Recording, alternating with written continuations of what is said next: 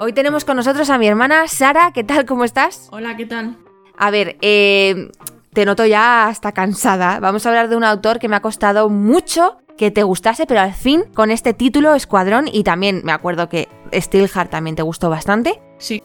He conseguido que te guste el estilo de este hombre y sobre todo la historia. Vale, ¿qué tiene esto, Escuadrón, que no haya tenido Nacidos de la Bruma porque lo has intentado, yo creo que cuántas veces? Eh, tres o cuatro, no lo sé. Unas No sé. cuantas, ¿eh? Yo me acuerdo que cada verano, cada tres o cuatro meses te lo intento meter en vena y es que no hay manera. Sí, sí, tal cual. O O sea, no hay manera y este, en cambio, no tuve que hacer nada. no, curiosamente mm, lo cogí de una y me lo leí de una. O sea, Me lo regalaste, me acuerdo, por mi por tu cumpleaños. cumpleaños. Y te- vamos, que no tuve ni que, ni que decirte, oye, ¿por qué no te lo lees tal?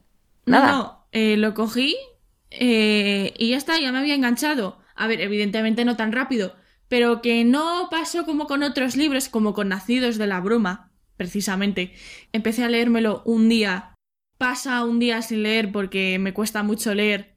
Ala, se acabó. Con este libro, sin embargo, al día siguiente volví a retomarlo y conseguí que poco a poco me enganchara el libro. Porque cogiste como el hábito de. Sí, es lo que dices tú, que no te cansaste a la primera. Eso está muy bien porque.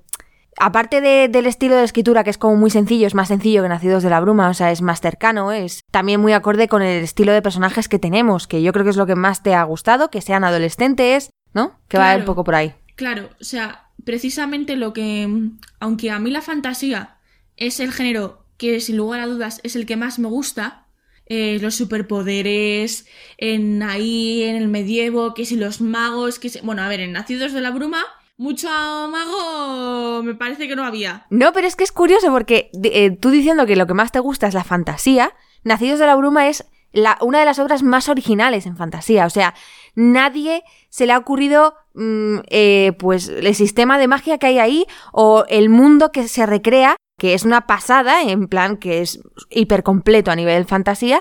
Y este, que es mucho más sencillo y con elementos que te puedes encontrar en muchas otras obras de ciencia ficción, porque, bueno, tiene y además elementos muy comunes a otras novelas juveniles, ¿te ha gustado más? Mira, cuando el libro me di cuenta al leer la reseña que iba sobre naves espaciales, lo primero que pensé fue, buah, estás tú que me lo leo. Pero el caso es que aún así me gustó, o sea, me gustó, me lo leí entero. ¿Por qué? Porque los personajes fue lo que a mí me gustó. El, el ver cómo se relacionaban entre ellos, todos jóvenes, viviendo aventuras, la relación entre ellos. Sí, que es que además como muy blanco todo, ¿no? O sea, es muy inocente. Y hablando de protagonistas, antes Es más decíamos, sencillo, sí. justo antes de la entrevista hablábamos de que Spensa, que es la protagonista, se hace un poco cuesta arriba al principio. O sea, eh, realmente no empatizas con ella hasta que no te explican un poco de dónde viene o qué es lo que ha pasado o por qué reacciona de la manera en la que reacciona. Porque es verdad que el punto fuerte de esta novela es lo que tú has dicho, los personajes, cómo se relacionan entre ellos y bueno, ya el plus de que está ambientado en el subsuelo y el espacio y esa invasión alienígena constante, la que están haciendo frente los pilotos, ella quiere ser piloto, sea como sea. Sí. Y bueno, tampoco puedes hacer spoilers, eh, pero tiene que luchar por conseguirlo de muchas maneras. Y está como siempre a la defensiva. Que eso lo entendemos una vez que nos van diciendo, mm, bueno, pues qué ha pasado con ella y demás. Pero es que además es una chica un poco peculiar, ¿no? Eh, al principio, esta niña a mí me caía muy mal. Pero lo curioso que tiene este personaje es que aunque te cae muy mal, tiene algo en su personalidad que llama mucho la atención. Hmm. Y es el, el querer luchar por lo que...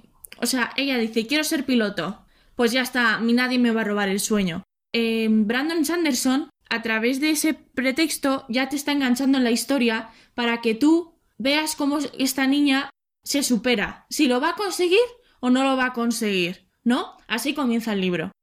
Pero, eh, por otro lado, está su, su lado más. Chulo. O sea, es que es como muy chulita, ¿no? Es Eso que tú dices, que dices, al, al principio, o sea, no empatizas nada, pero dices, bueno, ella quiere ser piloto y estamos como con ella luchando por porque lo consiga, porque la dejan en paz y, y, bueno, pues vaya pasito a pasito entrando en la academia. Pero claro, tiene una manera además de ser chula que también es muy especial. O sea, tiene unas frases. Es que, es que es un chuleo, pero Pero no es la típica persona chula que dices, no hay quien, o sea, no hay quien te aguante. A ver, esta también. sí, yo te diría que no hay quien la aguante al principio. Pero de esto que suelta algunas frases que es que te, dan ganas de reírte. O sea, a ver, si te la dicen a ti, mm, te dan ganas de pegar una torta, pero cuando oyes que se lo está diciendo a otra persona, dices, esta tía, ¿de dónde a ver, ha salido? Es, es como ingeniosa, pero un poco pedante, ¿no? En plan, vale, podrías haber buscado una frase un poco menos, no sé, rara, o sea, porque tiene cosas muy raras. Yo qué sé, no me acuerdo ahora de frases porque son muy locas, en plan, esta niña, ¿en qué estaría pensando? Y mataré a... Sí, descuartizaré, como, o sea, es como que ya con la epicidad tiene frases como hiperrimbombantes para hacerse valer frente a los demás y te das cuenta que en realidad es un mecanismo como de defensa porque es una manera, lo que tú dices, de decirle al mundo que sea como sea, ella va a conseguir su sueño, que vale para ello. Sí, y claro, o sea, una niña de cuántos años tiene. Nah, es, que tendrá muy 15, pocos. 16, Es adolescente, sí. Eh, oír, de, oír que va a descuartizar a todo el mundo es como, tía, no hay quien te tome en serio. O sea, queda muy ridículo. Pero... Queda, eso, al principio dices, un poco ridícula, ¿no? La tía. Sí, pero, pero eh, luego ya va avanzando, te va contando su historia. Están sus amigos que son el contrapeso. Bueno, que al principio tampoco, o sea, que, se los va ganando, esto no es spoiler, esto simplemente es como cualquier otro tipo de novela de aventuras en el que el grupo pues se va haciendo, entonces cada pieza va encajando. Y eh, pues bueno, es como, o sea, nosotros somos como los amigos, que vamos entendiendo poquito a poco a esta persona, a este personajillo hasta que se le coge el cariño, ¿no? Sí, y al final acabas empatizando con ella. Y, y te das cuenta de que no es una mala chica. No, no es una mala chica. No, no es, mala, no, o sea, es una buena, es una chica que lo único que hace es, pues eso, intentar seguir para adelante teniendo en cuenta sus circunstancias. Sí. Que no son fáciles. Y nada, el resto de personajes también son bastante majos, nada así que, que, no te puedas encontrar a lo mejor en otra novela. Lo que pasa es que es lo de siempre, es lo que siempre digo, este hombre tiene una capacidad mm, para escribir todo tipo de cosas y adaptarse al tipo de público al que va dirigida, aunque creo que esta novela la puede leer cualquiera. O sea, cualquiera. Desde, yo qué sé, hasta gente de primaria que le guste la fantasía. Sí, sí, sí. Puede llegar a leer esto. Oye, que yo en primaria me, estaba leyendo Harry Potter hasta el libro sexto y el libro sexto ya no es. va siendo cada vez para más adulto. Entonces me refiero que tiene capacidad para eh, saber enganchar según lo que a quien quiere dirigirse. Es un estilo muy sencillito, no es una novela corta, es una novela larga. Sí, yo creía que cuando, normalmente los libros me los dejo a la mitad. Sí, sí. Y claro, este libro, digo, va de, va de naves espaciales, no hay nada de magia así, que no hay nada de fantasía. Pensé, pero al final no me lo dejé a la mitad, seguí para adelante porque de verdad eh, sabe hacerlo muy bien. Brandon Sanderson sabe hacerlo muy bien. Es que se le da muy bien el tema de, de las relaciones entre personajes y tal. Al final son personajes majos, ¿sabes? Sabe, sabe ganarte, sabe, consigue que tú quieras seguir conociendo la historia.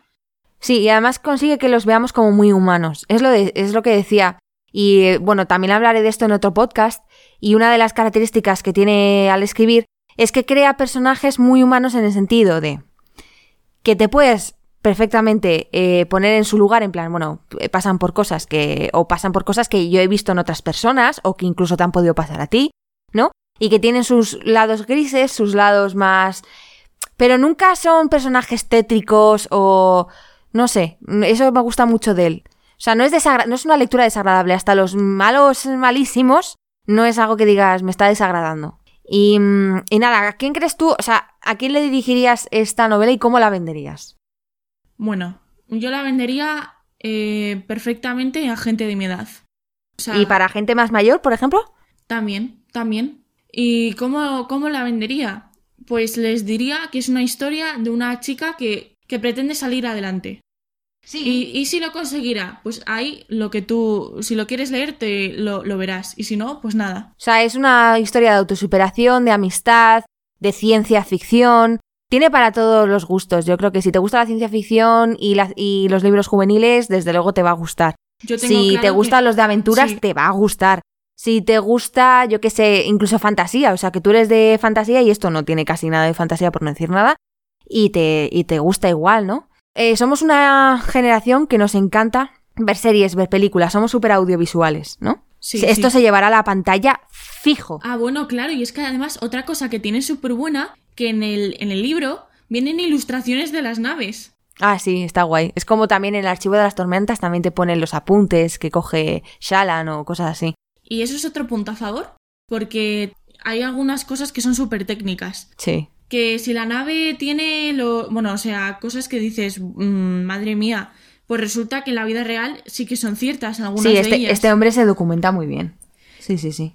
Y, y te ayuda a imaginártelo y te atrapa todavía más. O sea, son recursos que de verdad atrapan. Sí, te metes un montón en la historia.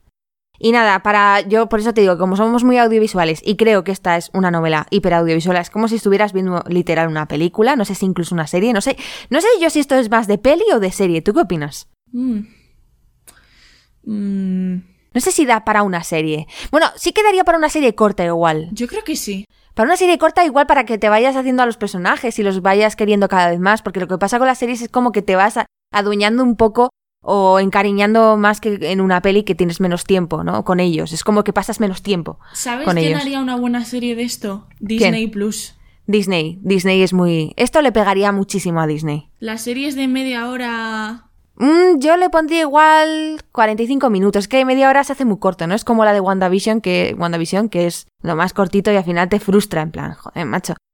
Ya. También funciona con el Mandaloriana, bueno, pero yo, yo pondría 45 minutos o 40. 40 estaría bien. Y haría una serie no solamente del primer libro. A lo mejor haría primera temporada del, del primer libro, segunda temporada del segundo libro. Y va a salir ahora el tercero, ¿eh? O sea, ya ha terminado de escribir el tercero y de revisarlo, creo. eh, porque él va actualizando, pues, cómo van sus, eh, sus proyectos, lo tiene en su web. Y hace poco salió que ya había terminado de escribirlo, que creo que ya estaba revisado. Y para dentro de unos poquitos meses se iba, se iba a lanzar. Joder. O sea que sí, yo creo que a lo mejor las productoras, no sé si ya habrán comprado los derechos alguna, pero le pega mucho a Disney. Es algo que a lo mejor también Netflix podría pegar mm, ahí, ahí, pero Disney es más, es más de Disney, sí. Está bien. Y una frase que defina el libro. Vale. Dime en una frase, ¿cuál sería el eslogan de este libro? Vale. La amistad te puede salvar. Ah, muy bonito. La amistad te puede salvar y lucha por aquello que crees que, que es lo tuyo. Sí, es lo tuyo, claro. Porque todo, ahora se dice mucho eso de tú puedes ser lo que tú quieras. Sí. Yo no estoy de acuerdo con eso. Yo quisiera ser rica, millonaria, haber nacido. A ver, mm, tampoco, no sé, no sé si eso me conviene, pero vamos, que uno se pone a soñar y dice, bueno, pues ¿por qué no presidente de, de los Estados Unidos? pues no, ¿vale? Y, y nada, ¿qué, cuánta, qué, punta, ¿qué puntuación le pondrías? Un 8. Yo también le pondría a lo mejor un 8, 8,5 por ahí. Está muy bien. Vale, pues bueno, con esto concluimos. Espero, por favor, por favor, bueno, que una vez que ya te has hecho a Brandon Sanderson, que por cierto, y esto no sé si lo he dicho antes, pero voy a, eh, dentro de poco estamos haciendo un test para ver cuál sería el, el libro que te recomendaría eh, empezar a leer de Brandon Sanderson. Porque como ya he dicho, tiene muchos estilos y no siempre conviene empezar por uno o por otro y le puedes coger tirria y decir, ah, este, este autor eh, me lo pusieron por las nubes y no me gusta tal. Bueno, a lo mejor es que no es el que tenías que coger. Tú ya has encontrado el tuyo y espero que ahora, y de hecho espero que hagas el test, para ver cuál es el siguiente que podrías leer y que te guste, ¿vale? Y nada, con esto estaría todo. Eh, espero que tengáis una buena semana. Sara también os la desea. Sí. Nada, eh, empieza, empieza otra vez la semanita, o al menos desde cuando lo estamos grabando. Y recordad que el mundo ya es suficientemente deprimente como para no aprovechar la mejor vía de escape, la, literatura.